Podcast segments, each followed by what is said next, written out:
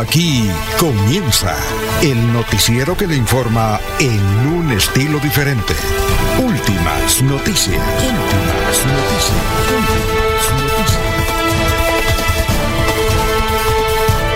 La información analizada por los expertos, sin sesgos, explicada con detalles, sin tanta carreta. Últimas noticias por Radio Melodía, también por Facebook y YouTube Radio Melodía. Director Alfonso Pineda Chaparro.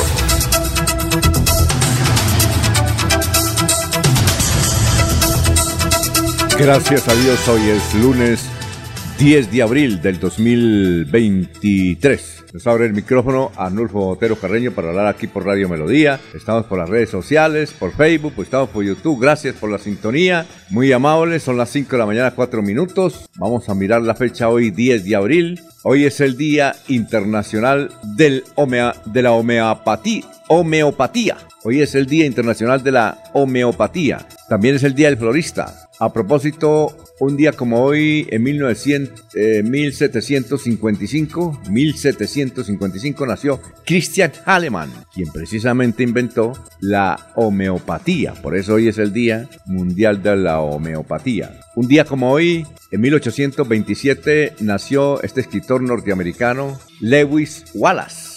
Supongo que ya murió, es gran escritor, tremendo escritor. Tenía, generalmente él, él escribía sobre escándalos periodísticos, algo que tenía que ver con la prensa. Un día como hoy, en mil novecientos doce, sale el transatlántico Titanic.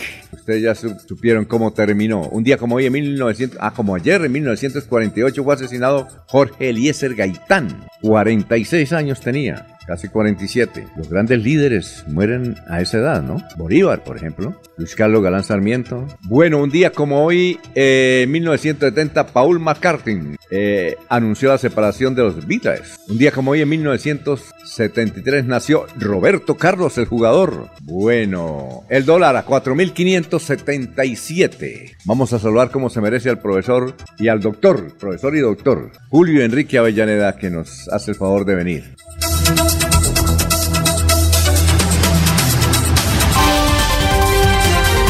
Julio Enrique Avellaneda está en Últimas Noticias de Radio Melodía mil ochenta A M. Bueno, doctor Julio, bienvenido. Nos agrada tenerlo siempre un lunes como, como hoy. Que están muy buenos días. Alfonso, cordial saludo para usted, para Nulfo, para Miller, para todos los compañeros en la mesa y por supuesto, como siempre, para toda, toda la amable audiencia de la potente Radio Melodía. Muy bien, ¿y qué más? ¿Qué hay de nuevo? No, Alfonso. Gracias por estar con nosotros. No, para mí un gran gusto, un placer eh, extraño. Ah, claro. La no presencia en estos eh, estudios, pero pues como es sabido, eh, las ocupaciones personales y profesionales no me permiten eh, estar todos los días en cabina. Bueno, oiga, doctor, uh, el siete de abril, pasado siete, cumplió ochenta y un años Cochise Rodríguez. Martín Emilio, el gran ah, Cochise Rodríguez. Ah, qué bueno. Cochise, quien fuera Rodríguez, considerado uno de los deportistas colombianos del siglo veinte. Y tenemos mucho que hablar, también vamos a hablar de eh, Jorge Eliécer Gaitán. Bueno, vamos a saludar a Miller Arévalo. ¿Cómo está, Miller? Tenga usted muy, pero muy buenos días. Señor, buenos días. Muy buenos días a la audiencia, a los compañeros y a don Arnulfo, que nos abre el micrófono, y a don, al doctor Julio César. Bienvenido, muchas gracias por volver a acompañarnos. Hacía ratico él, que él es ya Julio, lo estábamos extrañando. Él es Julio Enrique, no Julio César. Julio César es el emperador. Ah, bueno, Julio Enrique Avellaneda, sí, señor. Qué pena. Ya se van muy bien, sí, señor. Ahí vamos, sí. Ah, la bueno. Ciudad amaneció muy tranquila, un agradable clima. Eh, no está lloviendo ni nada y pues estamos con una semana aparentemente con mucha energía después de unos días de reposo en donde la ciudad estuvo algo de soledad debido a que se salieron por Semana Santa. Ah, bueno, perfecto. Bueno, doctor Julio Enrique, eh, ¿qué recordamos del siete de abril en Bucaramanga? ¿Cómo fue, según usted que es historiador, cómo fue esa época? Alfonso, en Bucaramanga, como en la generalidad de las grandes ciudades del país, pues obviamente se dieron los sucesos, los actos violentos, los hechos de sangre, y en general se expresó eh, la ciudadanía del pueblo eh, en relación con la muerte del, del caudillo Jorge Eliécer Gaitán. Aquí en Bucaramanga y, había un ambiente particular, Alfonso, por sucesos acaecidos días atrás. en el Café Centenario, por ahí hacia los últimos días del mes de marzo, se produjo un enfrentamiento del gremio de, de, de choferes, como se decía para aquel entonces, de la ciudad, que si mal no estoy acaudillaba un señor de apellido Morales, se enfrentó con la célebre Chulavita. ¿Era la policía? Que era la, la policía eh, eh, oficial, y de ese enfrentamiento ahí en el Café Centenario hubo dos muertos. Eso produjo una reacción que incluso llegó hasta las... hasta el Palacio de la Gobernación, hubo saqueos y hubo, por supuesto, una serie de, de hechos eh, violentos, y eso generó una tensión tal en la ciudad, obligó a la renuncia del alcalde de la época, que era el doctor Alejandro Villalobos Serpa, una especie de Antanas Mocus. ¿Dónde? ¿Acá en Bucaramanga? Aquí en Bucaramanga. Y oblig... ¿Qué especie de Antanas Mocus? Era muy... muy era, loco, era un hombre de paz, era un hombre de convivencia, ¿loco? Un hombre inquieto, con, mm. con, con ideas eh, para la época un tanto ah. eh, exóticas, entre comillas, pero, pero un gran, que se, después se inmortaliza, si se me permite el término, como rector que fue del Colegio Santander por muchos años, ¿no? Muy querido dentro de sus estudiantes. Sí, y también obligó a la renuncia del gobernador Rafael Ortiz González, el poeta. ¿Era, era Rafael Ortiz? Era el gobernador Rafael Ortiz González hasta el día ocho de abril. ¿Por qué? ¿Sacaron a todos? Porque él renunció justamente porque esos sucesos que se dieron en el Café Centenario días antes del nueve de abril. Eh, ¿Era Godito como Laurencio? Era, la, era, era, era, era Godito, pero, pero yo creo que más, más poeta que político. Y... Y eso, esos sucesos finalmente obligaron a la renuncia de las autoridades, y obviamente se produjeron nombramientos, en el caso de la alcaldía, de carácter militar. Y aquí la gobernación le fue ofrecida a Manuel Barrera Parra, que entiendo que era un hermano del poeta, del escritor Jaime Barrera Parra, pero él no aceptó. No aceptó, entonces ¿a quién nombraron? Y quedó encargado a un secretario de la gobernación, si mal no recuerdo, a un señor de apellido Valderrama. Ajá, ya. Pero ¿qué ocurre el nueve de abril aquí, en el Café Centenario, que era el sitio, sí, el claro. epicentro político de ahí, la ciudad? Justo al parque, al par, frente, Teatro al parque, frente al Parque Santander, al lado del Teatro Santander. Frente al Parque, parque Centenario, Centenario, al lado del Teatro Santander. Donde se jugaba la ñonga. Sí, señor, tiempos después. Sí. Eh, ahí hacia la una y media, dos de la tarde, llega alguien, según relatan las crónicas de aquella época, y grita... Eh, los godos asesinaron a Gaitán, y eso obviamente produce una reacción dentro de los que estaban presentes en el café, y rápidamente empieza a observarse en toda la ciudad eh, movilizaciones espontáneas de las gentes que se dirigieron hacia el centro de Bucaramanga, y comenzaron los saqueos. A ver, Mario. Comenzaron los saqueos, los desórdenes, y, y entonces eh, las ferreterías fueron asaltadas, esas ferreterías que existían sí, alrededor claro. de la diecisiete con treinta y tres y en ese sector céntrico fueron asaltadas. Y la gente se, se aprovisionaron de machetes, algunos ciudadanos llegaron ya armados, con escopetas, con revólveres, en fin.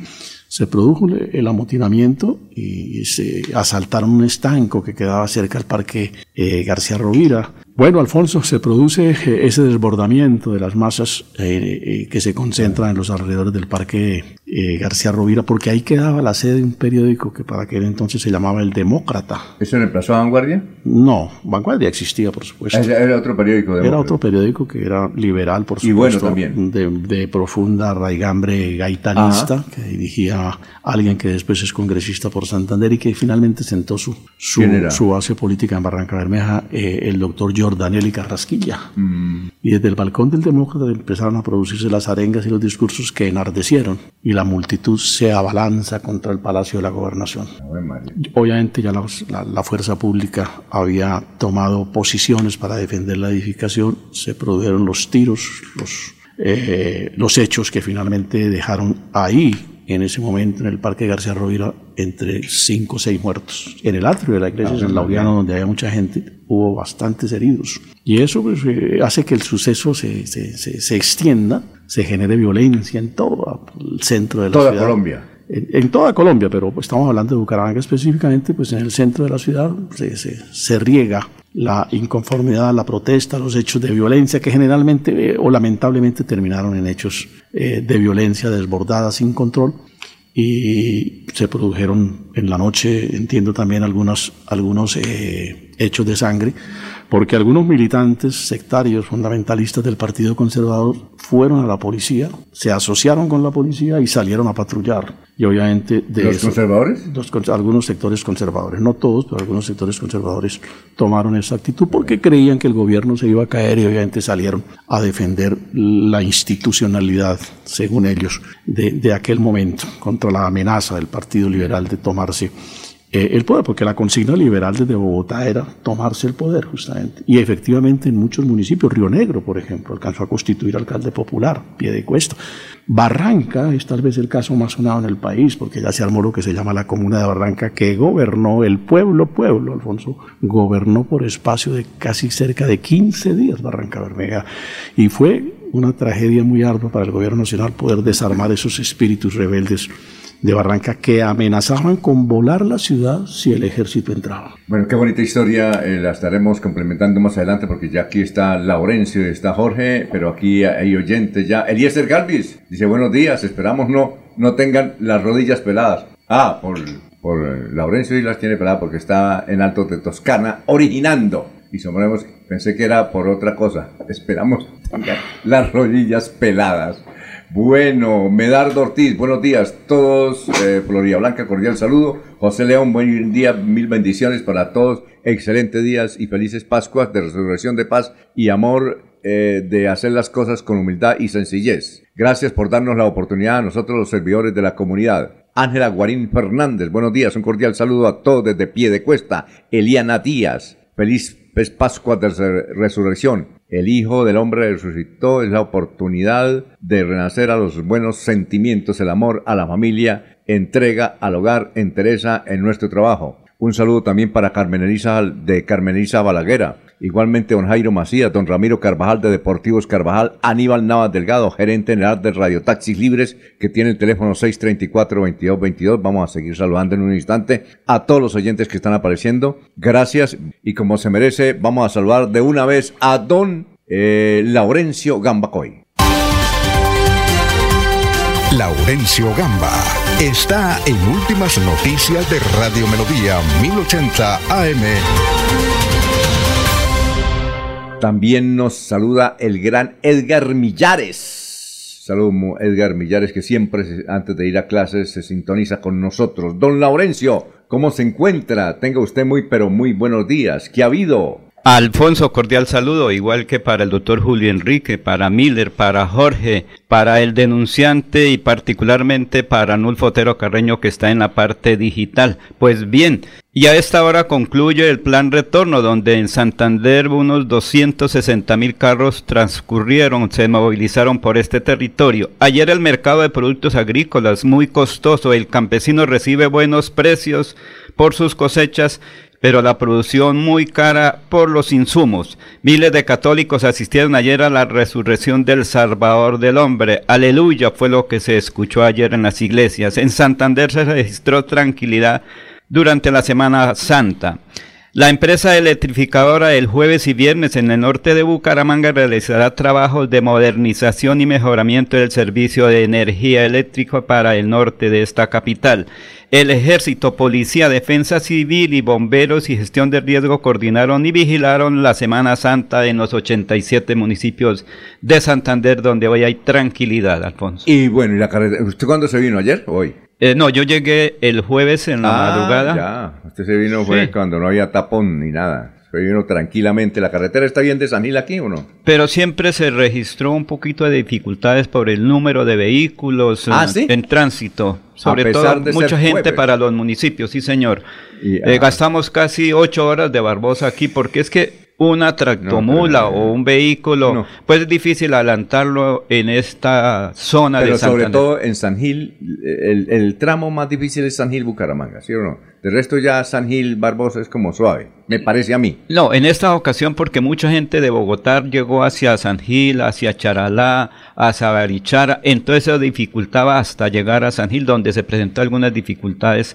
Y luego pasar el peaje, pues también con otras dificultades. El peaje de Oiva también presentaba algunas dificultades porque solo un carril está en uso, el otro lo están arreglando o haciéndole mantenimiento desde hace ocho meses y se dificulta el paso en Oiva en el peaje. Bueno, un saludo también que para don Benjamín Gutiérrez, Juan José Rinconós, Marino Mosquera, Jairo Alfonso Mantilla, Gilberto Álvarez, que está en la ciudad de Pereira, gracias, el hombre del sombrero, el dirigente cívico de la ciudad de La Real de Minas, Walter Vázquez, Pedrito Galvis, Pablito Monsalve, igualmente nos escribe Freddy Macareo. Dice, vamos con todas, siempre adelante, José Fernando, siempre adelante. Se refiere al exconcejal José Fernando Sánchez, quien lidera el movimiento Florida Blanca en Orden y que está visitando diferentes sectores urbanos y rurales de Florida Blanca. Vamos a saludar a esta hora, como se merece, a Jorge Caicedo.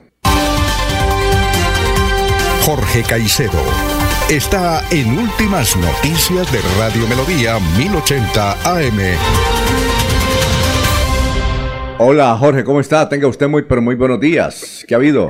Alfonso, muy buenos días. Desde el municipio de Puerto Wilche les saludo con el abrazo para todos los integrantes de la mesa de Últimas Noticias. Gusto escuchar al doctor Avellaneda, a Laurencio, a Miller, a Freddy Garzón y por supuesto usted, don Alfonso, deseándole las Pascuas a todos ustedes. Con una temperatura de veinticinco grados centígrados y chubascos de lluvia, eh, amanecemos hoy en la, el Magdalena Medio Santanderiano, en este diez de abril, que es el centésimo día del año, el número cien, y que ya le deja doscientos sesenta y cinco días a este dos mil veintitrés para finalizar. Cifras que son noticia, don Alfonso, las que deja eh, la movilidad en el departamento de Santander por la Semana Santa. Eh, un poco más de doscientos cincuenta mil vehículos hicieron tránsito por las principales carreteras del área metropolitana de Bucaramanga. Eh, se presentaron eh, desde el terminal de transportes, se despacharon cerca de diez mil eh, automotores y eh, se reportaron, de acuerdo a lo que dicen las autoridades, cerca de treinta y dos siniestros viales. Esto es una reducción del catorce por ciento frente al año anterior. No obstante, eh, se eh, presentaron treinta y cinco personas lesionadas. Y eh, de acuerdo a lo que dice el general eh, eh, José James Roa, comandante de, de la Metropolitana de Bucaramanga, pues dice que si se hubieran respetado las normas, se hubiera reducido mucho más este número de siniestros que presentaron en las carreteras del departamento de Santander con motivo de la Semana Mayor. Bueno, ya vamos con el doctor Luis José Arévalo, que nos tiene el pensamiento para empezar la semana. Pero doctor Julio Enrique, usted, bueno, el, el Twitter poco lo veo, sí, de vez en cuando lo, lo chequea. Muy poco, sí. Bueno, toca, pero todos los periódicos, no sé si alcanzó a mirar lo que le ocurrió a Dalai Lama. ¿Sí supo lo que le ocurrió? Vi en una nota periodística que lo sorprendieron en un beso con un niño o algo así. Tremendo. Un beso con un niño, un acto público, y le dijo, sí, saque la lengua. A mí me parece, pues, la mayoría considera que eso es una aberración, que eso es un acto imprudente. Dalai Lama, imagínese, el papa de los otros líderes espirituales. Estoy, estoy, estoy mirando en Twitter y tiene, doctor, diecinueve millones de seguidores. Tiene más que el papa. El Dalai. El, el Dalai y, y el papa Francisco, que es muy activo en Twitter, tiene dieciocho millones. Y este caballero, morboso, diecinueve millones y lo sigue la gente. Y mire cómo lo presentan en Twitter. Dicen, bienvenido a la, ofi- a, a, a la página oficial de Twitter de la oficina de su santidad. ¿Qué tal ese tipo? Ajá. Y la gente paga. Estamos hablando de, hay agencias de viajes, incluyendo América Latina, que hacen eventos, pero supremamente costosos, y la gente va para que el tipo les toque la, algo. Ese ser superior, Dalai Lama. Doctor, ¿cómo le parece? Eso sí, eso yo creo que parte de la historia espiritual en dos, ¿no? Este sujeto, a mí me parece que es una morbosidad lo que yo vi. No sé si usted alcanzó a verlo. No, no, no tengo realmente mayor noticia, Alfonso, pero eh, por supuesto es un suceso que para la cultura nuestra no tiene ninguna eh, aceptación, ¿no? Y provoca el rechazo, como creo que se han dado ya manifestaciones en ese sentido, censura, si se quiere, hacia ese comportamiento del Dalai eh, Lama. Tienen, como todas las culturas orientales, una profunda base teocrática, ¿no? Y es mucho más eh, marcada, más exagerada, si se me permite el término también, que la que podemos tener nosotros dentro de los, dentro del cristianismo o el sí, catolicismo claro. que, que practicamos y que es mayoritario, por lo menos en, en Colombia y en buena parte del continente americano. Esas, esas filosofías eh, profundamente religiosas, pues, tienen, digo, una raigambre todavía muy, muy acentuada de, de las expresiones teocráticas, y por eso calan tanto, y por eso se respetan tanto, y por eso se deidifican tanto las autoridades religiosas, como es el caso del Dalai. El Dalai Lama, que deja de ser santo, con esto que hizo, tiene como ochenta y pico de años. Le recomiendo, y a todos los oyentes, una película que habla sobre la vida política y religiosa de Argentina. Se llama El Reino. Está en Netflix. Ahí va, eh, va usted a conocer el pastor más importante que mueve multitudes en Argentina, y de quién es y de qué se trata, para que usted se... Yo, yo no me sorprendí tanto en eso después de ver la película. Está... Después de ver la película vi semejante, semejante polémica a nivel mundial de este señor Dalai Lama, que lo presentan como su santidad, imagínense, que hicieron un informe, creo que en la C B S de Estados Unidos, no, en Fox de Estados Unidos, donde hay agencias en el mundo que mueven millones y millones de pasajeros para ir a tocar, a, no más que lo toque y listo.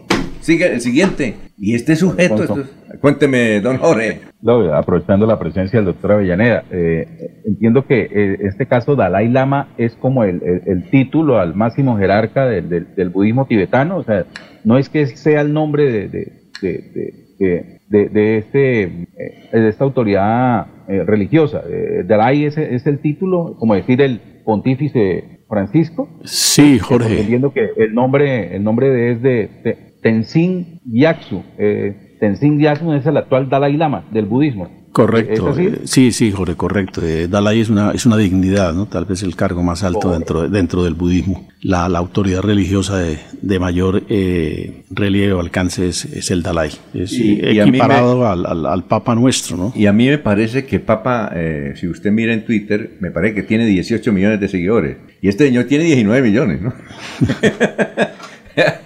Claro, claro, Alfonso, que el, el budismo de pronto eh, es una religión, pensaría que puede tener mayor número de, de fieles que los que tiene el cristianismo.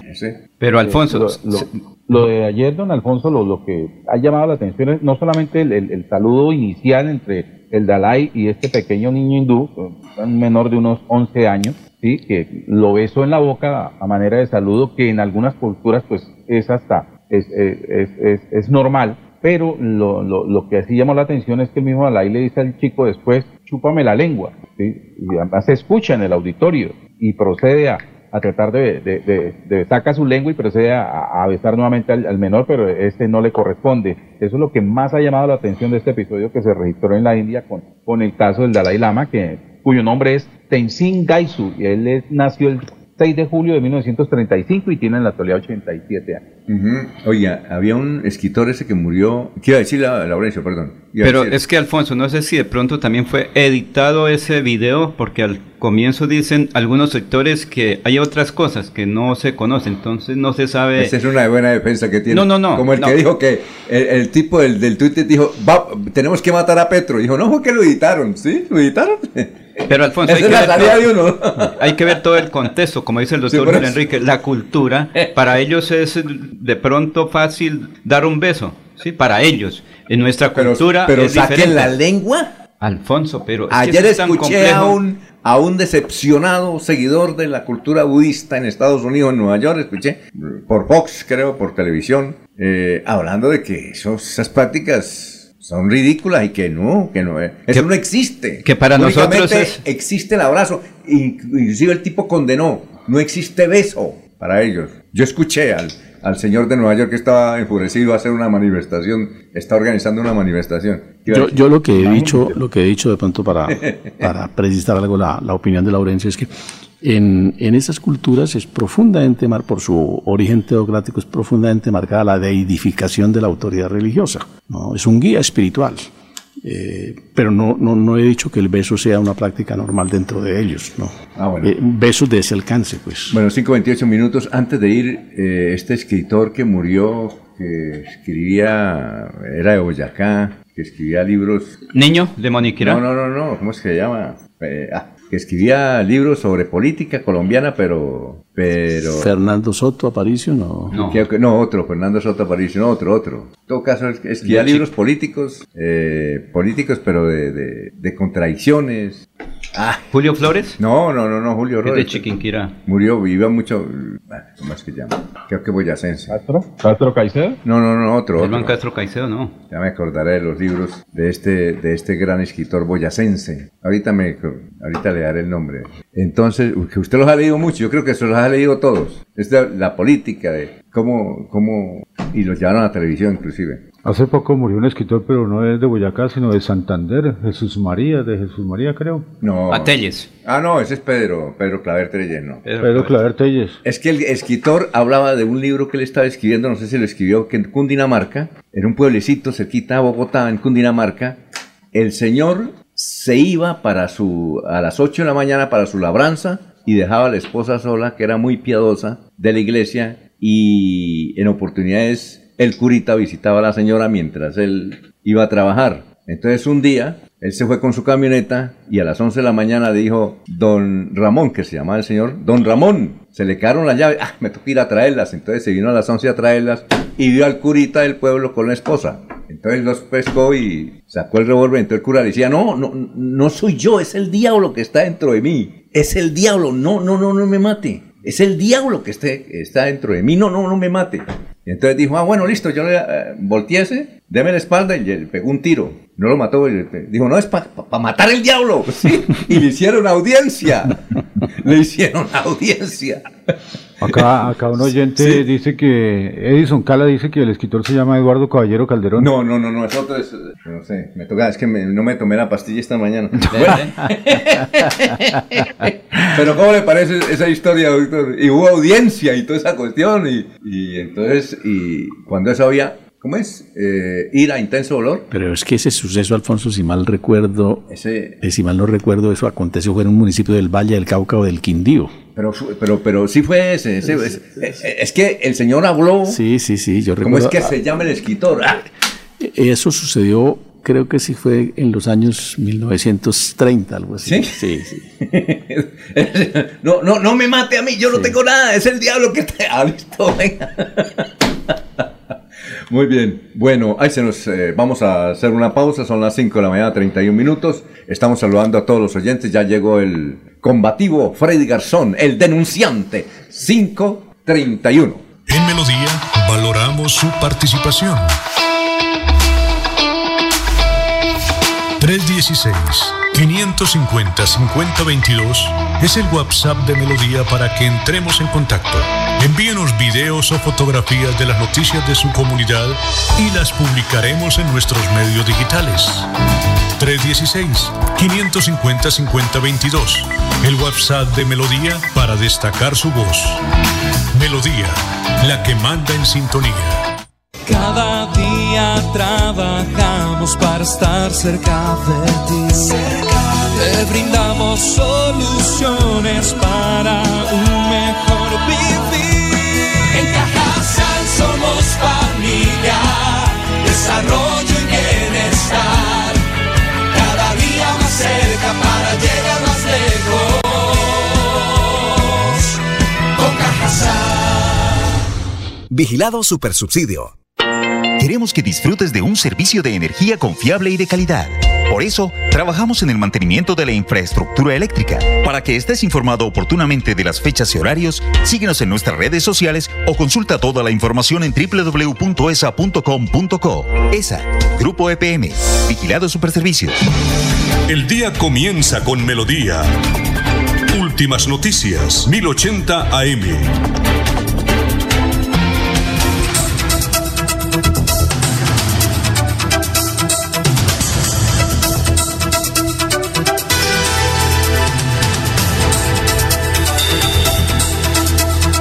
cinco treinta y tres. Don Freddy Garzón, ¿cómo se encuentra? Tenga usted muy buenos días. Don Alfonso, muy buenos días a usted y a todos los compañeros de la mesa de trabajo de Últimas Noticias. Y por supuesto, muy buenos días a toda esa gran audiencia eh, de Radio Melodía. Muchísimas gracias. Bueno, bienvenido, ¿no? Bueno, vamos con, vamos con el, el pensador, el antropólogo y abogado, el doctor Luis José Arévalo. Doctor, tenga usted muy, pero muy buenos días. Muy buenos días, estimados oyentes y periodistas del noticiero Últimas Noticias de Radio Melodía. Feliz semana para todos. El pensamiento de hoy dice lo siguiente: me gusta la calma que da el tiempo, porque lo que alguna vez sentimos como un huracán, hoy vemos que era el viento abriéndonos camino. Porque la vida es hoy, mañana sigue. Alfonso Pineda Chaparro está presentando... Últimas Noticias. Este es el resumen en Melodía en Línea, hoy diez de abril del dos mil veintitrés. Un imprudente parapentista, violando las normas de ese deporte, chocó contra una piedra en zona rural del municipio de Enciso, en límites con Capitanejo, en la provincia de García Rovira. En esta Semana Santa muchos parapentistas estuvieron volando en esos sectores. Este muchacho de treinta y cuatro años fue llevado a un centro asistencial donde es sometido a tratamiento, dijo el alcalde de Enciso. En la ciudad de La Betania, al norte de Bucaramanga, se presentó otro hecho de sicariato con el saldo de un muerto y un herido. La víctima fue identificada como Breiner Cáceres Mejía, de treinta años, venezolano. Amenazaron a un conductor de carga y le hurtaron veinte millones en Santander. Un total de veinte millones fue la suma que le hurtaron a un conductor en la madrugada de ayer en Barranca Bermeja, luego de ser intimidado con arma de fuego. El concejal de Bucaramanga de Alianza Verde, presentará, Carlos Parra, presentará las irregularidades con los contratos que ha hecho Metrolínea. Hoy es el debate de control político en una sesión del Consejo Local citada para las diez de la mañana. El asunto es que va la gerente encargada, que muy poco puede hablar de eso, pues está recién, recién posesionada, Yolima Espinel. El Atlético Bucaramanga empató ayer de visitante ante el Deportivo Pereira, uno uno. Eh, bueno, ¿qué dicen los vecinos? Vanguardia Liberal trae un artículo que dicen: hinchas del Bucaramanga embellecieron la cancha Dos Amigos del barrio Santander. Un grupo de jóvenes hinchas del Atlético realizaron el embellecimiento de la cancha de fútbol Dos Amigos del barrio Santander. El Tiempo: turismo en Santander disminuyó considerablemente en esta Semana Santa. Cotelco reportó bajas en un veintiuno por ciento en comparación a años anteriores. El Espectador: Gustavo Petro le responde a Álvaro Uribe por críticas a reforma pensional. El jefe del Estado asegura que los argumentos del expresidente tienen dos graves errores. El Frente titula: el transporte terrestre beneficiado por quiebra de las aerolíneas. El diario La Opinión de Cúcuta trae una crónica que señala: así viven en Los Santos, Santander, el pueblo donde más tiembla en el país y en el mundo, que dicen que es el segundo sector del mundo donde más tiembla. Y esta es la pregunta del día en Melodía. ¿Por qué recuerda la fecha del nueve de abril? ¿Por el asesinato de Gaitán? ¿Por las memorias a las víctimas? Hasta aquí el resumen en Melodía en Línea. Se va la noche y llega Últimas Noticias. Todos los días, desde las cinco de la mañana, empezar el día bien informado y con entusiasmo.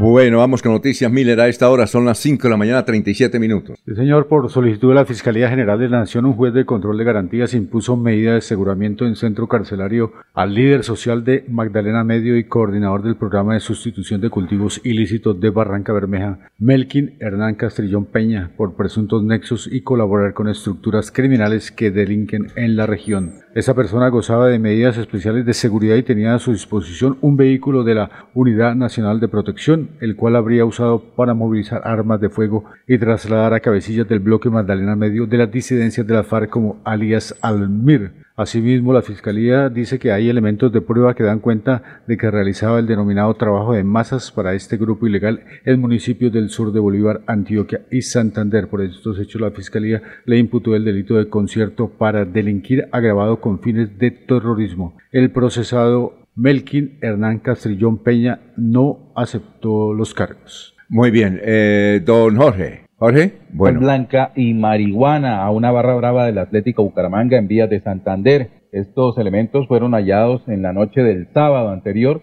en un operativo en el peaje del aeropuerto en el municipio de Lebrija.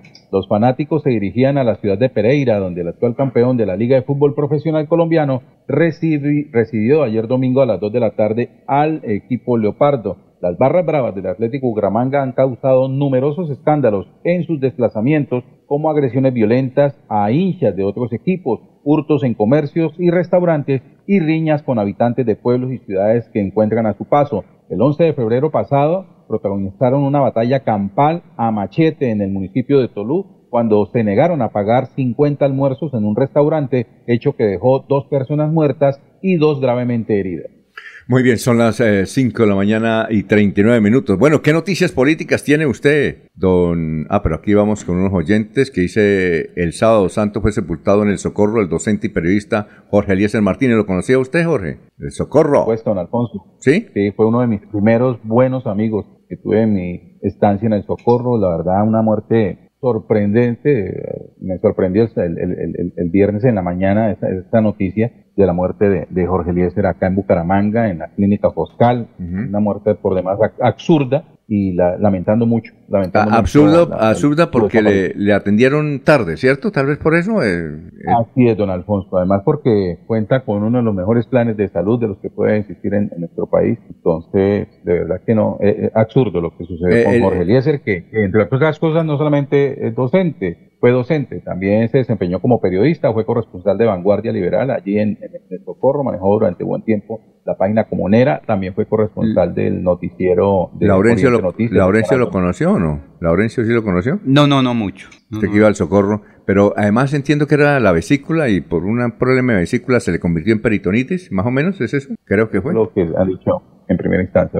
Ah, bueno. bueno. Oscar Alfonso Guerrero nos escucha, dice gracias en la madrugada y desde temprano escuchamos Radio Melodía. Abel Cadena Buitrago, saludos para los integrantes de, desde Zapatoca. Edwin Fernando Rodríguez Suárez, cordial saludo, últimas noticias. Eh, Edwin Snocal, el escritor se llamaba Eduardo Caballero Calderón, no. Es otro, otro, otro escritor, es humorista que escribió varios libros. ¿Salón? ¿Ah? Álvaro Salón. Álvaro Salón Becerra. Álvaro Salón, ¿sí? ¿Cuántos libros? Yo creo que sí, sí. No, usted la leyó todo, ¿no? Eh, algunos, ¿no, Alfonso? Eh, don Simeón Torrente ha dejado de ver, al sí. pueblo nunca le toca. Álvaro Salón Becerra, sí, señor. Salón. Salón Becerra, sí, señor. Bueno, ¿qué noticias tenemos? Don Alfonso, ahorita usted en la mañana decía que hoy va a haber un debate eh, eh, sobre Metrolínea, ajá, del concejal Carlos Parra, ¿no? Sí, claro. Pues él es un aspirante posiblemente a la alcaldía de Bucaramanga, dependiendo si le dan el aval. Pues cada vez nos sorprenden más las amistades del concejal Carlos Parra. ¿Por qué? Ficha del Partido Verde aquí sí, en Bucaramanga. Claro. Pues resulta que la revista Raya ayer saca... ¿Raya? Así se llama. Es un portal... Pero, de Bogotá, así se, pero no de aquí Bucaramanga. Pero no es un pasquino. No, no, no, no, no. Pues, pues imagínense que ayer sacó... ¿Raya? Así se llama, revista Raya. Ya hasta ahora escuché. Y hasta el artículo lo trinó el presidente de la República, Gustavo ¿Ah, sí? Petro. Ah, es bueno. un artículo... Ah, si lo trinó Petro es porque la revista... Claro. Eso figura en internet, ¿no? ¿Raya? Sí, señor. ¿La Raya o Raya? Revista Raya. Revista Por Raya. Twitter, arroba revista Raya. Así ah, aparece. Bueno. Pues resulta que saca un artículo ayer que dice que el Estado le prestó armas a Ñeñe Hernández y están reclamando todas esas armas. Un artículo muy interesante, pues eh, empresarios, eh, el Estado al parecer le presta armas cuando las requieren por su seguridad, pero tienen que devolverlas. Y el Ñeñe Hernández eh, dice que no las devolvieron, unas pistolas nueve milímetros, subametralladoras. Y resulta que eh, el actual alcalde de Usme, que es ficha de las madrinas de Carlos Parra, de Angélica Lozano y de la alcaldesa Claudia López, eh, fue quien gestionó esas armas. Él se llama Jesús Coquies Maestre. Fue quien gestionó esas armas cuando ese entonces se las entregaron al eh, fallecido ya eh, eh, ganadero y narcotraficante Ñeñe Hernández, porque así quedó establecido eh, por la justicia. Pues mira las amistades eh, de Carlos Parra, las madrinas eh, del posible candidato a la alcaldía de Bucaramanga, eh, que es la ficha de ellos en Bucaramanga, la ficha de ellos, que es el alcalde de Usme, Jesús Coquies Maestre, fue quien gestionó esas armas para el Ñeñe Hernández. Yo no creo que Carlos Ramón González, con lo que hemos eh, dicho acá y, y lo que han publicado, de la enemistad que tiene él con la esposa y la vida imposible que le hizo a la esposa de Carlos Ramón González, que es el máximo jerarca del partido, le vaya a dar aval a Carlos Parra. Yo no creo. Pero si se lo da, el tipo es duro. Y puede, si se lo da, yo creo que es fuerte para llegar a la alcaldía de Bucaramanga. Y en vilo también el de Ferley Sierra. Alfonso, ¿no? Alfonso, perdón, es que la bala a la larga no será para Carlos Parra, es para Claudia López. Claudia López, no, pues. La garante de ese, de ese acuerdo. Ah, sí, sí la claro, garante. Por supuesto. Claro, la garante. Claro. Muy bien, ya está Olguita ahí. Olguita, nos place mucho saludarla en esta hora de la mañana del lunes. Gracias por estar con nosotros. Siempre usted con excelentes noticias. Olguita, buenos días. Muy buenos días, Alfonso. Muchas gracias y señor, el saludo cordial también para los compañeros de la mesa de trabajo y todos los oyentes de Últimas Noticias de Melodía. Del veinticuatro al veintinueve de abril se va a realizar la novena edición de Visitarte, el circuito de arte y cultura más importante de la ciudad. Es una iniciativa de salas abiertas para acercar a los más jóvenes con la historia que nos ha formado, con el legado de quienes construyeron lo que vemos, sentimos y vivimos. Esta iniciativa, donde se realiza gracias a la alianza de varias empresas, entre ellas la Cámara de Comercio de Bucaramanga. Pues una de las artistas invitadas es Yeilir Romero, quien nos cuenta detalles de su obra. Voy a exponer en la Cámara de Comercio una obra que se llama La locura, la niña y el miedo, un cuento con final feliz. Y espero que esta obra llegue al corazón de muchos niños que tienen problemas o atraviesan problemas en sus familias y personales y a veces no saben qué hacer ni a dónde ir. El arte habla de nuestra historia, el arte habla de quiénes somos, de qué sentimos. Por eso es importante que los niños también puedan encontrar en el arte una forma de expresar sus sentimientos y la forma en que ellos mismos ven la vida. Bueno, y quiero invitarlos a visitarte del veinticuatro al veintinueve de abril. Son catorce salas de exposición alrededor de toda la ciudad, exposiciones magníficas donde van a poder conocer diferentes tipos de arte, pero en especial deben ir a la mía, a Cámara de Comercio de Bucaramanga.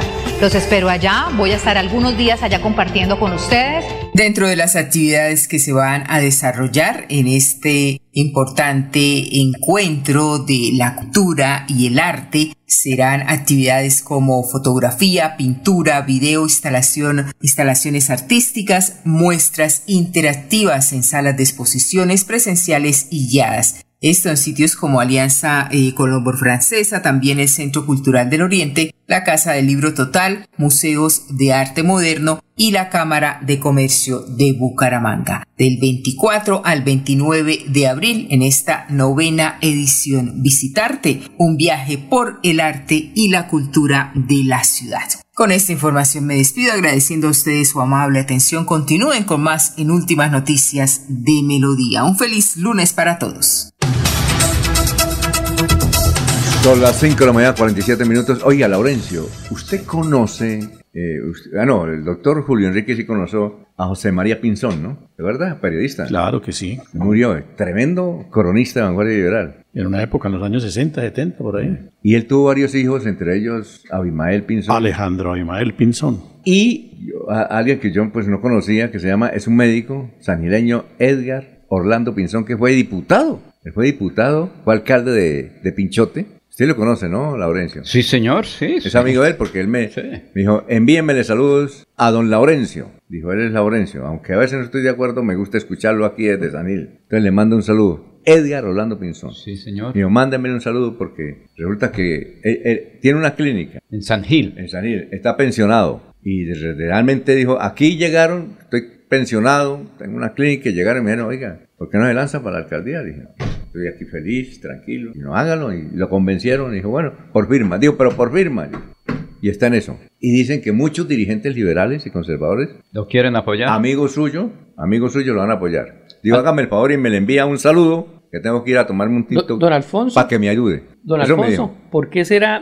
que los posibles candidatos lo van a buscar los amigos? Eso es lo que yo no entiendo. ¿Por qué, por qué las aspiraciones de muchos es que alguien me fue a buscar para que salve el, la ciudad? ¿Por qué no es una iniciativa Pero sabe, propia? Sabe, sabe que yo sí le creo por lo siguiente. No, porque es que no, él, no, por, no lo digo por él. No, no, lo no, digo por muchos yo, que los traen no, no. de Bogotá, que venga que usted salve a ah, la patria. Ah, usted que ven, no, no, no, no, no, no tampoco no, por él, que... por todo. Es que ya, uno le pregunta a todos usted, los políticos. Usted es muy malo, ¿no? Uno le pregunta a todos los políticos. No, fue que los amigos, que me llamaron. No, acuñaron una expresión que hasta hace poco era muy célebre, ¿no? Sí.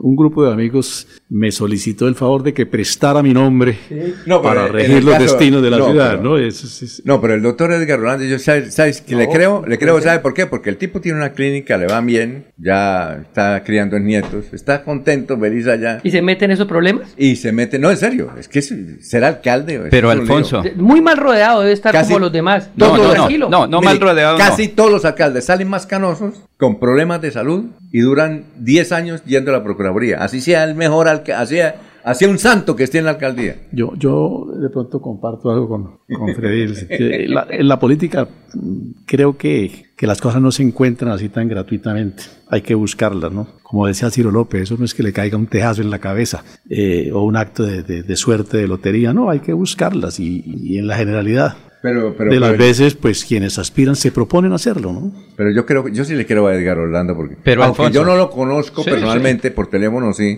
y, y eh, no, es que él no fue el que me contó, fue que alguien me contó, sí. yo dije, no, yo, es que yo para, pensé también lo mismo que Fred, dije, no, eso, Alfonso, eso no es cierto que, que vengan a decirle a uno, preste su nombre, pero en el caso de él sí, me parece, me parece. En el caso de San Gil, la que estaba opcionada para ser alcaldesa se llama Lina María Barrera. Sin embargo, como ella está en un cargo nacional, no ha salido, entonces no va a ser candidata. La gente de San Gil quiere una persona experimentada para seguir un proceso que lleva el actual alcalde, porque, Alfonso, hay que mirar qué es lo que está ocurriendo en cada municipio, en cada región. Yo estuve en el sur de Santander y les cuento, por ejemplo, ahí sí, un grupo de amigos me dijo: Laurencio, ¿usted por qué no aspira a ser candidato a la alcaldía de Barbosa? Pero para eso, pero Alfonso, ¿alcaldía para, dónde? Para eso que... ¿De Barbosa? Sí, señor. Ah, bueno. Pero para eso que se requiere... Al menos ya tiene sede, ¿dónde colocar la sede? No. En Alto de Toscano, sí, pues, claro. Eso es... Sitios hay, pero Alfonso... lo Tiene que ocurre... jefe jurídico aquí. Ah, claro. Jefe pero... de prensa, mire, yo ese jefe de prensa... Pero... aquí ya... Presta su nombre. Pero qué he dicho. Y prestó su nombre. Pero qué he dicho. Me tocaría ganar la Lotería de Santander para tener unos centavitos, porque de todas maneras... Ah, salir eh, de Barbosa, mil millones. No se sabe. Sí, no, sí, claro, mil millones. Pero para salir de, de aquí de Bucaramanga, hacer campaña Barbosa, toca pagar peajes, gasolina, un equipo de trabajo, mire, unos carros, y eso vale. Lo que ocurre es que la gente no se cuenta. Para ser gobernador, veinte mil millones. Alcalde de Bucaramanga, diez mil millones. Alcalde de Florida, cinco mil millones. San Gil, dos mil millones. Barbosa, mil millones. Sí, si para la alcaldía Barichara usted tiene que meterse quinientos millones en el bolsillo. Eso, eso pero hay campañas plata. Más mire, baratas, hermano. Hay es, campañas no, más baratas. Eso es, ¿sí?, con plata. Aquellos apostolados, yo no los creo. Yo, pues, yo no, no, no he visto el primer apostolado que haya ganado sin plata. No he visto, yo no sé si lo me... Pero mire que así no... Que vengan gusta. A decirme que no. No, don Alfonso, mire que hay unos ejercicios que dan... Oiga, hecho, así, sí. así, así no le guste, sí. pero, pero las personas del Partido Verde aquí, al menos en, en lo local, han sacado sus campañas a bajo costo. Mm. A muy bajo costo. ¿Eh? Sí, ¿cómo no? ¿Cómo? ¿Ya lo tramaron a usted? No, no, Son no, las cinco cincuenta y dos. No. Queremos que disfrutes de un servicio de energía confiable y de calidad. Por eso, trabajamos en el mantenimiento de la infraestructura eléctrica. Para que estés informado oportunamente de las fechas y horarios, síguenos en nuestras redes sociales o consulta toda la información en doble u doble u doble u punto e s a punto com punto co. E S A, Grupo E P M, Vigilado Superservicios. El día comienza con Melodía. Últimas noticias, mil ochenta A M.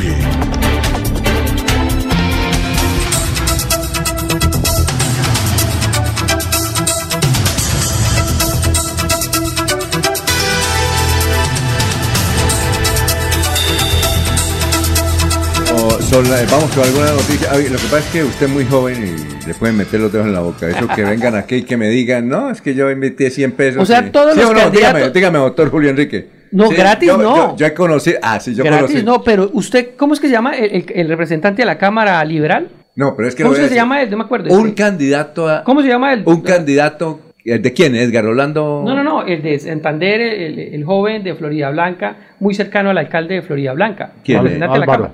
Álvaro Rueda. ¿Usted cree que la campaña de Álvaro Rueda costó lo mismo que la campaña del joven Cristian Avendaño, del cual yo tengo muchos reparos porque ah, mire, no me gustan las formas mire, de mire, ellos? Mire, creo que no, no creo no, que no. Yo no quiero meterme en news, pero, pero vea, aquí un concejal que llegó del área metropolitana, ¿ves? Porque, vea, no, es que el man no gastó y no como veinte mil pesos.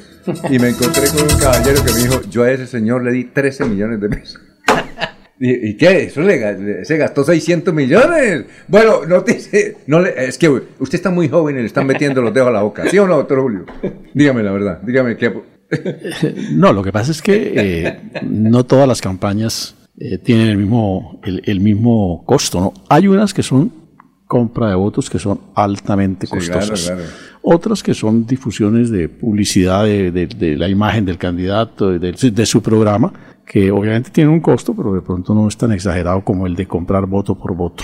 Sí, bueno, eh, noticias, don eh, Miller. Sí, señor, gracias al profesor Javier Díaz Pérez, docente de la Liga Santanderiana de Canotaje, quien se encontraba la semana anterior con sus estudiantes realizando prácticas en la Ciénaga San Silvestre y en Barranca Bermeja. Notaron la presencia de cuatro individuos de manatí antillano, dos adultos y sus crías, que nadaban y salían a flote a la superficie. Lo informó la Corporación Autónoma Regional de Santander, la cual agregó que se compartió un video que nos llena de felicidad y alegría, y más por la reacción de quienes tuvieron la oportunidad de apreciarlo tan de cerca, pues sigilosamente permanecieron en el lugar disfrutando de la presencia de estos individuos. Los manatíes son animales apacibles y lentos. La mayor parte de su tiempo se dedican a comer, descansar y nadar, y son mayormente herbívoros. Se alimentan de una gran variedad de plantas emergentes, sumergidas y flotantes. Dijeron los expertos de la C A S que debido a que son mamíferos, los manatíes tienen que emerger para respirar aire y ellos pueden descansar sumergidos en el fondo o justo debajo de la superficie del agua. El llamado uh-huh. de la C A S es a que los cuidemos y en caso de verlos,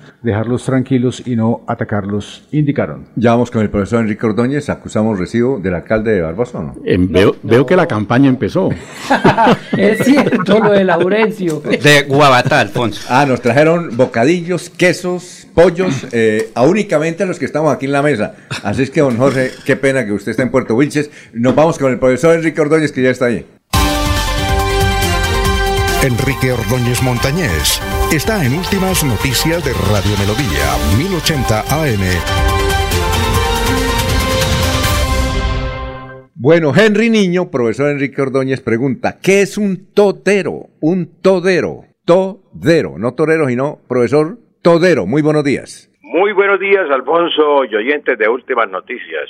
Un cordial saludo para el doctor Julio Enrique Avellaneda. Feliz regreso, doctor. Bienvenido nuevamente. No a la que siga, porque es regreso. Muy, muy amable, profesor. Es un placer oírlo. Eh, ¿Tiene más compromisos? ¿Es entrenador de natación? No, por Dios. Es, eh, claro, es un gran deportista en natación. No, no, Alfonso, pero, pero, Senior. Es, eh. me, me encanta practicarla, pero sí. debería ser entrenador. Claro, dista mucho, no, años no, luz. Entrenador. Es catedrático, estudiante y profesor. Bueno, profesor, ¿qué es un todero? Bueno, con mucho gusto damos respuesta a la inquietud de Henry Niño. Pues un todero, en el lenguaje popular colombiano, Alfonso, es una persona que realiza todo tipo de actividades. Por ejemplo, si usted contrata a un maestro de construcción, de pronto le dice, yo le hago el trabajo de construcción, le hago la plomería, le hago las instalaciones eléctricas, le hago la carpintería, le hago la ornamentación. Resultó el maestro todero. Él le hace de todo. Entonces, el que hace de todo, pues, es, es todero. Igualmente, en el campo profesional, nosotros encontramos de pronto personas que son contadoras, que son administradores de empresa, que se, saben o conocen de derecho, en fin. Entonces, a esos también se les llama toderos. Y en el medio de el periodismo también, pues, eh, hay toderos. Hay personas que dicen, no, es que yo soy periodista, son periodistas, son locutores, son publicistas, son relacionistas, bueno, de todo. Entonces, son toderos, toderos. Pero generalmente el, el término todero en, en el campo que le acabo de mencionar del periodismo, pues los, los expertos aconsejan dedicarse a una sola o a una sola profesión o oficio para, para que no sea pues una persona sino experta en una sola materia. El locutor es locutor, el que es periodista es periodista, el que es publicista es publicista, el que es relacionista es relacionista, pero no todos los oficios a la vez, no, porque hay un dicho que dice, maestro de todo o oficial de todo, maestro de nada, maestro de nada. Entonces es conveniente tener en cuenta eso, Alfonso. A Robinson Ferreira le dijo un amigo que le tocó bolear en su trabajo el jueves y el viernes santo. ¿Qué es bolear, profesor? Porque otros dicen, no, me tocó bolear. Me tocó bolear, muchacho. ¿Qué es bolear? Sí, es un también un término, Alfonso, empleado mucho en la en el habla corriente y popular de los colombianos. Y don Robinson, bolear pues es un trabajo intenso, muy intenso, una jornada de trabajo dura. Eh, cuando se trabaja fuerte, por ejemplo, en Semana Santa las empresas de transporte, los restaurantes, los los, los supermercados y otros, otras empresas así que trabajan el jueves y el viernes santo, pues bolean, bolean, dicen ellos, pues me tocó bolear muy duro, pues es un término muy popular de los colombianos, bolear, me tocó bolear mucho, bolear de todo, bolear, entonces es un término que equivale a eso, a un trabajo duro e intenso. Alfonso, permítame hacerle una acotación a José María Pinzón. José María Pinzón Eh, fue cronista judicial del periódico Vanguardia Liber- Liberal, por allá en los años sesenta. Él fue el que escribió las crónicas del vampiro. Recuerda que hablamos aquí del vampiro, Pedro Vicente Calderón o Acosta, que claro. Ese vampiro eh, lo publicaba Vanguardia Liberal y José María fue el que escribió todas las crónicas y después sacó el libro El Vampiro. Él, eh, pues... Eh, eh, es el padre precisamente del doctor Edgar, que es médico, y de Ajo, a, a Abimael Pinzón. Alejandro Abimael Pinzón fue mi alumno, Alejandro Abimael fue alumno. Y pues él es, ¿recuerda usted Jairo Rojas Tarazona? Sí, Jairo Rojas Tarazona, que vive aquí en Bucaramanga, él vive en San Gil. Claro, ¿sí? Jairo es eh, cuñado de José María Pinzón, la esposa de José María ah, Pinzón, era hermana de, de Jairo Rojas Tarazona. Jairo Rojas Tarazona, es que cuando yo estaba en Barichara, escuchaba Radio Atalaya y decía, director del noticiero Todelar, Jairo Rojas Tarazona, ¿no? Entonces Jairo. Me quedó ese nombre, ¿no? Y un día eh, se me Jairo, presentó, sí, claro. un día eh, se me presentó aquí por la mañana y dijo, yo lo escucho todos los días, allá en el Cucharo, en San Gil, hágame el favor y me eh, saluda. Eh, él era de... de... de Todelar, Jairo Rojas Tarazona. Era el director del noticiero. Oiga, profesor. Dos, dos compañeros de colegio Santander, el uno era Iván, que falleció ¿sí? en un accidente, y también eh, Edmundo, Edmundo Rojas e Iván Rojas Tarazona, hermanos de, de la esposa de José María Pinzón. José María Pinzón, pues, era el que tenía una imprenta, la imprenta Meridiano. Sí. Y todos los estudiantes de colegio mandaban a imprimir allá esos periódicos, el periódico Horizontes del Colegio Santander. Todos los periódicos los sacaban ahí porque era tenía una máquina grande de esas que imprimía eh, tabloide, ¿no? Estilo tabloide, sí. Pliego. Eh, profesor, muchas gracias, muy amable. Éxitos. Gracias a usted, Alfonso, y a todos los oyentes. Un feliz día. Antes de irnos a unos mensajes, usted tiene una, una referencia sobre el Papa Francisco. ¿Cuál es, el doctor Julio? Alfonso, el Papa sostuvo una entrevista con algunos jóvenes eh, en Roma para hablar de, de temas eh, que inquietan mucho a, a la juventud hoy en sí. día, ¿no? Temas como el aborto, por ejemplo, que el Papa obviamente no lo, no lo aprueba, pero el Papa destacó que la mujer que aborta no se puede dejar sola ni se le puede mandar al infierno, lo que no justifica eh, eh, el aborto. Habló de la pedofilia, por supuesto, la censura. Habló de temas eh, sobre el tratamiento a las personas eh, no binarias. Sí, el Papa claro. dice que la Iglesia no puede expulsar a nadie, por consiguiente, de tenderle la mano a todo tipo de personas. Pero me llamó mucho la atención la respuesta que el Papa dio cuando le preguntaron su opinión sobre la masturbación, Alfonso, porque es una respuesta que puede ser un tanto... Polémica. Eh, polémica, puede prestarse a dos lecturas, a que la aprueba sin objeciones mayores o a que la puede estar censurando. ¿Qué dijo el Papa textualmente cuando le preguntaron a los jóvenes sobre su, su opinión sobre la masturbación? Expresarse sexualmente es una riqueza, así que cualquier cosa que reste valor a la expresión sexual real te disminuya y agota esta riqueza. Es decir, que se puede, pero que no está... Es decir, por eso digo que puede tener, la, puede tener las dos lecturas, ¿no? Puede tener las dos no, lecturas.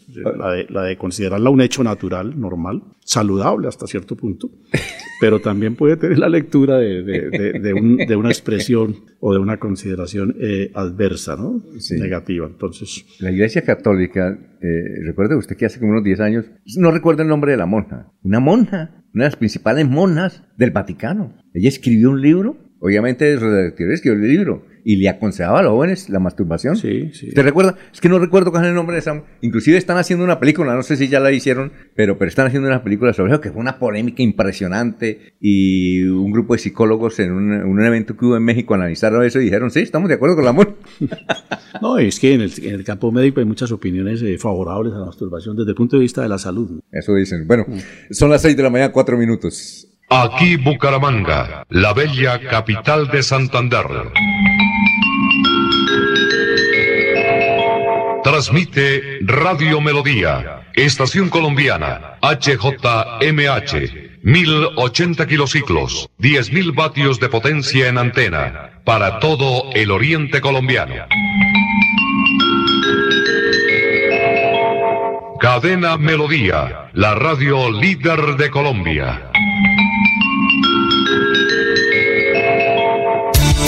Los invitamos a sintonizar el programa Curación Natural del médico especializado en medicina alternativa y complementaria, doctor Ricardo González Parra, de lunes a sábado en sus nuevos horarios seis y treinta y nueve de la mañana, con la orientación profesional para todo tipo de enfermedades, tratamientos con medicamentos naturales sin químicos. Llame y agende su cita médica sin costo al tres uno tres, tres nueve dos, dos seis dos tres, tres uno tres, tres nueve dos, dos seis dos tres.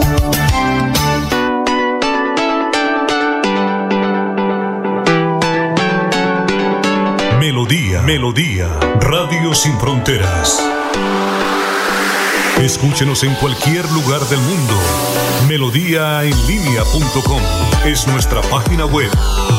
melodía en línea punto com, señal para todo el mundo. Señal para todo el mundo. Radio Sin Límites, Radio Sin Fronteras. Radio Melodía, la que manda en sintonía.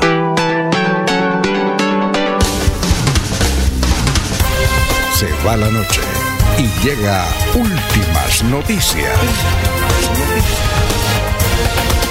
Todos los días, desde las cinco de la mañana, empezar el día bien informado y con entusiasmo.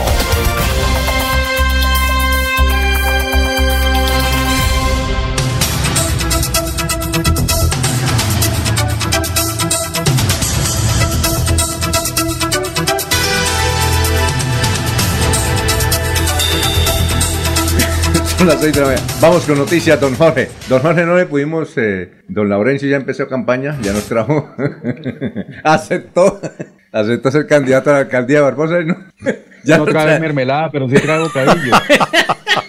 Ya nos trajo mermelada, ya nos trajo bocadillos de guabatá. Sí, guabatá, sí, es sí, cierto, doctor. Ya empezó. Sí, sí. Lo vamos a perder. Y cuando me dice, no, yo lo apoyo. Yo lo apoyo aquí. Pero toca primero ganar la Lotería de Santander. Sería para no alcalde. Depender de nadie, Alfonso. Sería... El resto es muy complejo. Ya tiene, ¿Cómo? Ya tiene eslogan, Laurencio. Ya tiene eslogan. ¿Cuál será? Voy por lo mío. Y Jorge en, Barra, en Puerto Wilches para llevar lo que quedó. Bueno, perfecto. A ver, noticias. Tenemos, eh, don Freddy, noticias. Don Alfonso, ayer se celebró o se conmemoró el Día Nacional de Víctimas y el presidente Gustavo Petro hizo también un anuncio importante. Sí. Dijo que se podría reunir con los comandantes o los excomandantes de las Autodefensas Unidas de Colombia. Sí.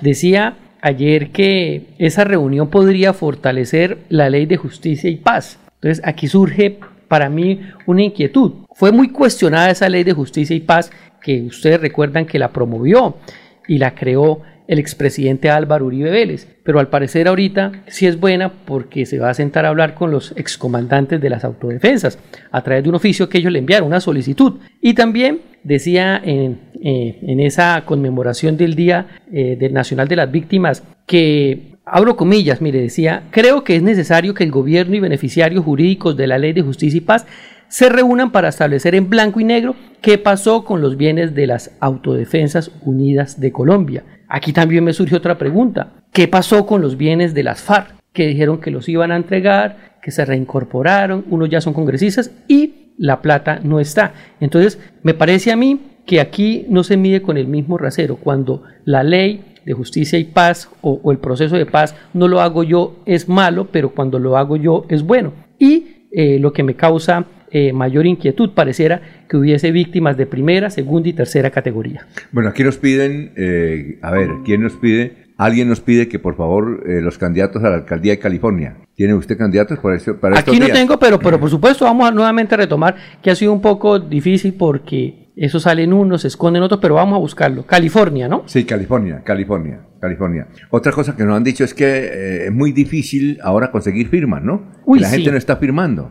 Ha sido no difícil. Fir- para muchos candidatos. Pero claro, es que, es que la partes. proliferación de partidos, mirón, Alfonso, hay treinta y uno partidos. ¿Partidos con, o grupos? No, no, a, a, para hablar de lo, lo de los grupos significativos, sí. Hay treinta y uno partidos en Colombia. Y, y, y esa proliferación además de grupos significativos de ciudadanos es mucha y, y al final yo creo que no van a terminar, o sea, arranca con un proceso de recortar firmas y tenga la plena seguridad que no la recogen o cuando vayan a pagar la póliza, en el caso como ciudades de Bucaramanga que son sí. ciento veinte millones se echan para atrás y hay agencias que están cobrando hasta trescientos, trescientos cincuenta, trescientos millones de pesos por recoger firmas. Exacto.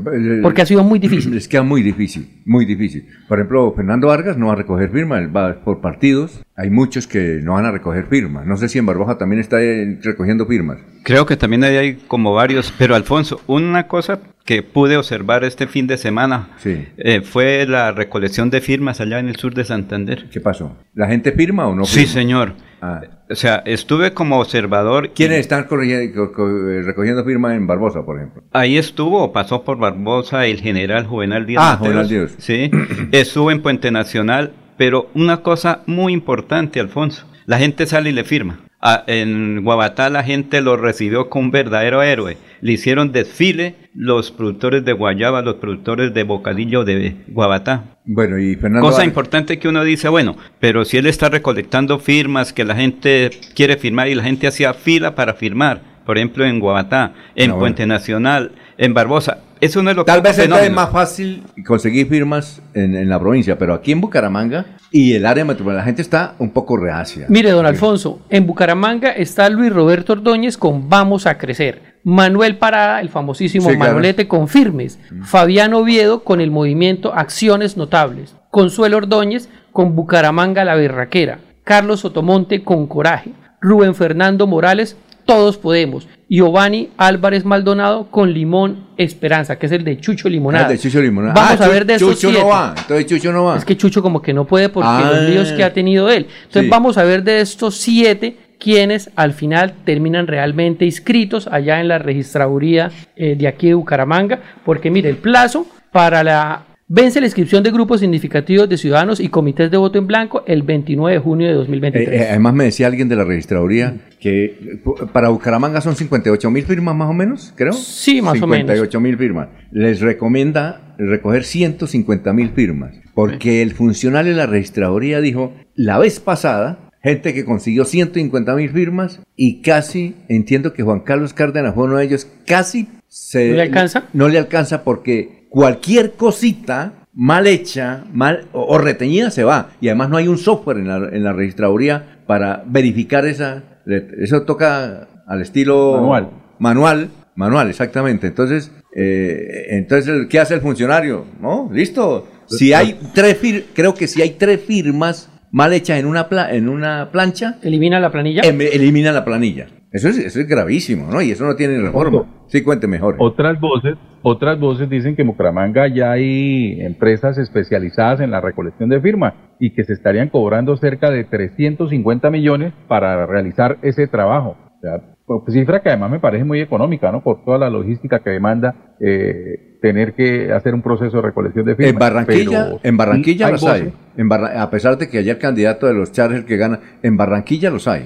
Hay, pir, hay empresas dedicadas, y en Medellín, pero en Barranquilla se sabe que el que diga el señor Char es el, el, el alcalde. Eso sí, ese señor eh, no tiene pierde, ¿no? Jorge, esas empresas son, como dicen ahora, emprendimientos.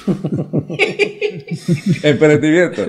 Bueno, pero, pero escúchame un segundo, Alfonso. Yo creo que, que eh, eh, el tema planteado por, por Freddy eh, debe abordarse, y eso es una discusión que creo que se va a revivir en Colombia. ¿Qué tan conveniente es para el modelo democrático la proliferación de tantos partidos políticos y de tantos movimientos de esta índole? Si caemos en un democratismo que termina asfixiando, ahogando, debilitando la misma, la misma democracia, ¿no? Eso es un debate que... Pero es que antes de la reforma política había setenta partidos sí, en Colombia. Claro, y por, y por eso se, finalmente se ajustaron a doce o trece partidos. Y ahora ya, ya volvimos otra vez a treinta y un partidos más todos los movimientos de recolección de firmas, de, de movimientos significativos, ¿no? Entonces, eh, ese es un debate que, que seguramente se va a abrir en Colombia, y a propósito de estas elecciones que, que se van a realizar en el mes de octubre. ¿Qué tan conveniente, finalmente ese es el dilema a discutir, es el exceso de partidos y movimientos políticos? ¿Qué tan conveniente la perspectiva del fortalecimiento de la democracia?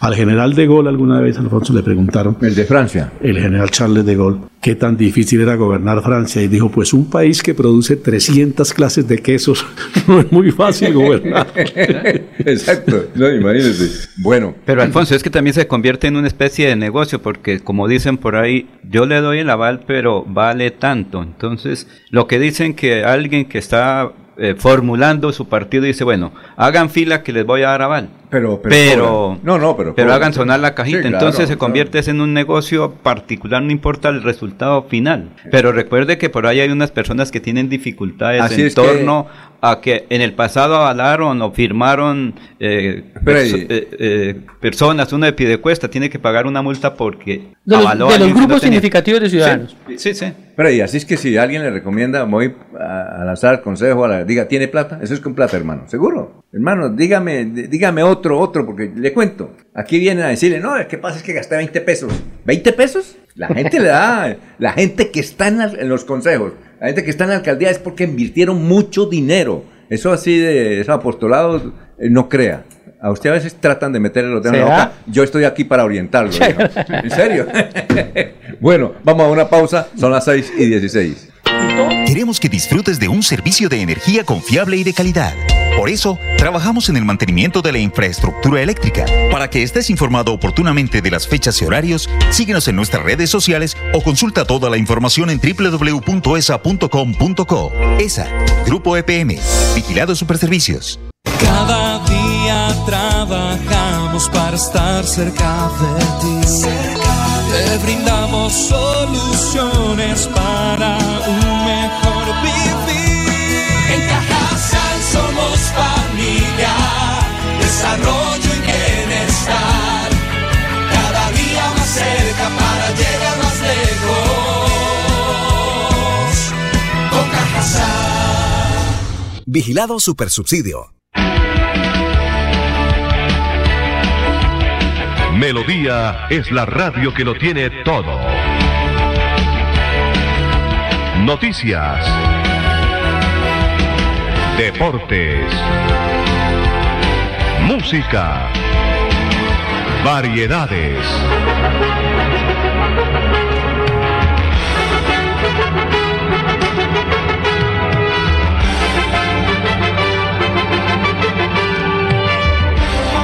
Melodía, la grande. Están escuchando Últimas Noticias por Radio Melodía, la que manda en sintonía. Ya son las seis de la mañana, dieciocho minutos. Don Miller, ¿dice usted que el gobernador está cumpliendo años? Pues hay una oyente que saluda, Eliana Díaz. El día de hoy el señor gobernador de los santandereanos celebra su onomástico. Feliz cumpleaños para él. Laurencio, ¿está cumpliendo? Yo voy a preguntarle a Laurencio. Eh, ¿Está cumpliendo años o no? Creo que sí, en estos Entonces, días. ¿Ya le guardó bocadillo a él? Eh, no. Toca traerle desde Guabatá, que son los mejores bocadillos, luego de los mmm, bocadillos que fabrican en Mogotes. Mogotes es un tipo de bocadillo diferente al de la provincia de Vélez, porque es como artesanal el bocadillo de Mogotes, pero el, la parte industrial está en el sur de Santander y sobre todo en Guabatá, donde es la producción de guayaba mundial. Yo más adelante, mañana hablaremos con la alcaldesa de Guabatá, don Alfonso. Don Alfonso, mire, sí, lo que dice nuestra oyente Eliana de Piedecuesta, que todos sí. los días está ahí, es muy cierto. Aquí en la... A mí la fuente siempre es Twitter. A mí me gusta mucho el Twitter y mire lo que dice acá la cuenta sí. de la gobernación. Hoy celebramos la entrega, la dedicación y el compromiso de un gran líder que a diario trabaja por nuestro departamento. Gobernador Mauricio Aguilar, desde el corazón de los santandereanos, le deseamos un feliz cumpleaños lleno de éxitos y bendiciones. Bueno, aquí dice, eh, bueno, eh, más, más noticias. ¿Tiene noticias, eh, Miller? Otras noticias y... Pues, Eh, aquí nos dice evidentemente un ciudadano que, que sí, que el gobernador está cumpliendo años hoy. Bueno, noticias. Sí, señores, estuvieron por Bucaramanga Santiago Pardo, Sandra Morelli y Germán Bama, Bahamón. Ellos son los ternados para llegar a la gerencia general de la Federación Nacional de Cafeteros, el cual será elegido el próximo veintisiete de abril en el Congreso Nacional de Cafeteros Extraordinario, la máxima autoridad e instancia de liberación del gremio. El turno fue para Santander. Informaron desde la oficina de prensa del Comité de Cafeteros de Santander que hasta la sede del Comité Departamental llegaron los candidatos de la terna al cargo de gerente general de la Federación de Cafeteros para exponer sus principales ideas en beneficio de las familias caficulturas del departamento. Eh, dijo Luis Francisco Peñalosa Fernández, presidente del Comité de Cafeteros de Santander, que tuvimos la oportunidad de escuchar a los candidatos para nuestra gerencia general y estamos gratamente sorprendidos de cada uno de ellos. Representan un potencial muy bueno para que cualquiera de ellos pueda ser el gerente de nuestra institución. Cada uno tiene sus fortalezas, estamos tranquilos. Vamos con noticias, Jorge. Son las seis de la mañana y veintiún minutos. Eh, eh, Freddy. Fue asesinado un hombre cuando salía de su casa en el barrio El Campín de Barranca Bermeja. Según el comandante de la estación de policía del distrito, mayor Niquillón Erazo, se desconoce quiénes son los autores del atentado. Añadió que la víctima tenía antecedentes penales por porte de estupefacientes y fuga de presos. Con esta muerte ya suman sesenta las muertes violentas que se han registrado en el distrito petrolero en lo que va de dos mil veintitrés. Muy bien. Eh, eh, Juan José Rincón Osma dice que, que el ministro de Salud anterior en pandemia, doctor Julio Enrique, invitó a los hombres a que se masturbaran. ¿Sí? ¿El ministro de qué? De Salud anterior, yo no sabía.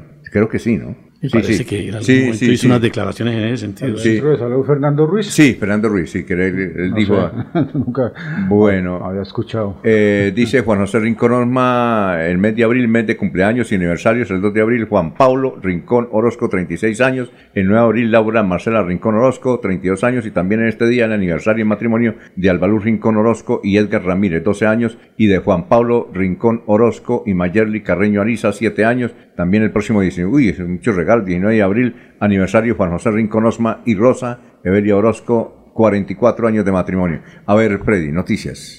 Don Alfonso, mire, dice aquí, hoy nace una nueva opción en Piedecuesta, lejos de las mafias politiqueras tradicionales. Ayúdenme, por favor, a compartir este mensaje. Cambiemos la historia. Otro posible candidato en Piedecuesta, David Valenzuela Gómez. ¿David? Sí, señor. ¿David Valenzuela? Sí, el hijo del comunicador social de la U N A D. A me ¿Mm? toca llamarlo, David. Ahora es un TikTok, TikToker, Malti. Tiene set, ¿qué días tenía setenta mil seguidores? Oiga, David Valenzuela. Fue el que usted entrevistó en sí, algún claro, programa. Sí, pues sí. Entonces, mire, aquí eh, presenta su firme aspiración. ¿Por firmas? ¿O por qué? Aquí no aparece si dice cambiemos la historia, pero no se no, no especifica David Valenzuela si va a recoger firmas o solicitará el aval de algún partido, pero ya eh, posible también candidato a la alcaldía de Piedecuesta. David Valenzuela es un gran productor. Televisión, sí, sí. Es excelente, además como persona excelente, hijo del famoso Pica Pica, Germán Valenzuela Sánchez, que fue, es, es el que más creo que ha escrito libros en Santander, además es el compositor del himno de Piedecuesta, y David Valenzuela es un gran productor de televisión. Bueno, vamos con Barranca Bermeja, son las seis y veintitrés. Soel Caballero está en Últimas Noticias de Radio Melodía mil ochenta A M. Buenos días, Alfonso, para usted, para los compañeros, igualmente para todos los oyentes. Un juez de control de garantías impuso medida de aseguramiento en centro carcelario al líder social del Magdalena Medio y coordinador del programa de sustitución de cultivos ilícitos de Barranca Bermeja, Melkin Hernán Castrillón Peña, por presuntos nexos y colaborar con estructuras criminales que delinquen en la región. Esta persona gozaba de medidas especiales de seguridad y tenía a su disposición un vehículo de la Unidad Nacional de Protección, el cual habría sido utilizado para movilizar armas de fuego y trasladar a cabeza sillas de bloque Magdalena Medio de las disidencias de la FARC como alias Almir, informó la Fiscalía. Por otra parte, el Ministerio de Salud y la Protección Social dio a conocer que Barranca Bermeja entre el treinta de marzo y el cinco de abril no reportó personas fallecidas a causa del COVID diecinueve. Se notificaron que tres personas lograron sanar satisfactoriamente de la enfermedad. Finalmente, el Ministerio de Salud dio a conocer que dos personas sufrieron de la enfermedad, una mujer y un hombre. Las estadísticas actualizadas del COVID en Barranca Bermeja están de la siguiente manera. Casos confirmados treinta y cinco mil setecientos doce personas totalmente recuperadas, treinta y cuatro mil seiscientos sesenta y cinco, cero pacientes en unidad de cuidados intensivos, cero personas hospitalizadas, seis personas recuperándose en casa de vigilancia médica, mil cuarenta y una personas fallecidas, casos activos en Barranca Bermeja, seis. Noticias con las que amanece el distrito. Continúen, compañeros, en estudios en Últimas Noticias de Melodía mil ochenta A M. Bueno, la de irnos, don Miller. Sí, señor, el alcalde de La Paz, Cristian Tavera Amado, está invitando el jueves trece de abril a las nueve y treinta de la mañana en el Auditorio Municipal al encuentro de Juntas de Acción Comunal y Juntas de Acueducto. Los temas a tratar serán avance de proyectos, vías, seguridad, acuerdos selectivos en la defensa del territorio, trabajo en equipo en contra de la minería y daños al medio, al medio ambiente. Tendrá la presencia del comandante del distrito de Vélez, la Asociación de Municipios de la provincia de Vélez, la C A S y el delegado de la infraestructura departamental. Marisol Ortiz Duarte del barrio Caracolís, un saludo especial para José Fernando Sánchez, porque en Floridablanca necesitamos seguridad y orden. Ah, un saludo para él, José Fernando Sánchez. Bueno, la de irnos, don Freddy. La de irnos es recordarles a todas las personas que van a votar el veintinueve de octubre que las inscripciones de cédulas estuvieron abier- están abiertas desde el veintinueve de octubre de dos mil veintidós y se cierran el veintinueve de agosto de dos mil veintitrés. La de irnos, Laurencio. Alfonso, Juan Pablo Pérez, el hijo de Juan de Dios Pérez Nova, si no Godito como usted, Godito. Sería candidato también a la alcaldía de Florida Blanca, no sé si por un partido o está recolectando firmas. Dice que él va a ser el próximo alcalde de Florida Blanca. A ver, Jorge, la de irnos. Don Alfonso, las reuniones que esta semana definirán el futuro de las reformas que espera el gobierno nacional eh, podrían terminar en una dulce reconciliación o en un tormentoso divorcio. La de irnos, doctor Julio. Las declaraciones del presidente Petro, en la que muestra su extrañeza por lo, porque los, los trabajadores de la empresa de Ecopetrol no forman parte de su junta directiva. Oye, sí, no hay, no hay ninguno. Seguramente se va a abrir un debate sobre ese particular, Alfonso.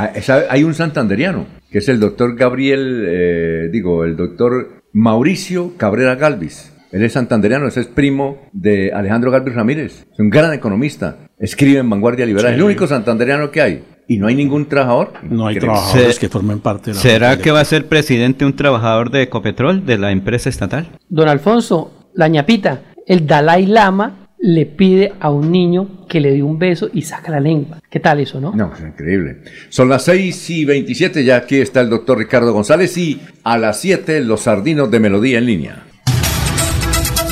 Últimas noticias los despierta bien informados de lunes a viernes. En todas las áreas de la información regional, un periodista de Últimas Noticias registra la información en Radio Melodía, mil ochenta A M y en melodía en línea punto com. Director, Alfonso Pineda Chaparro.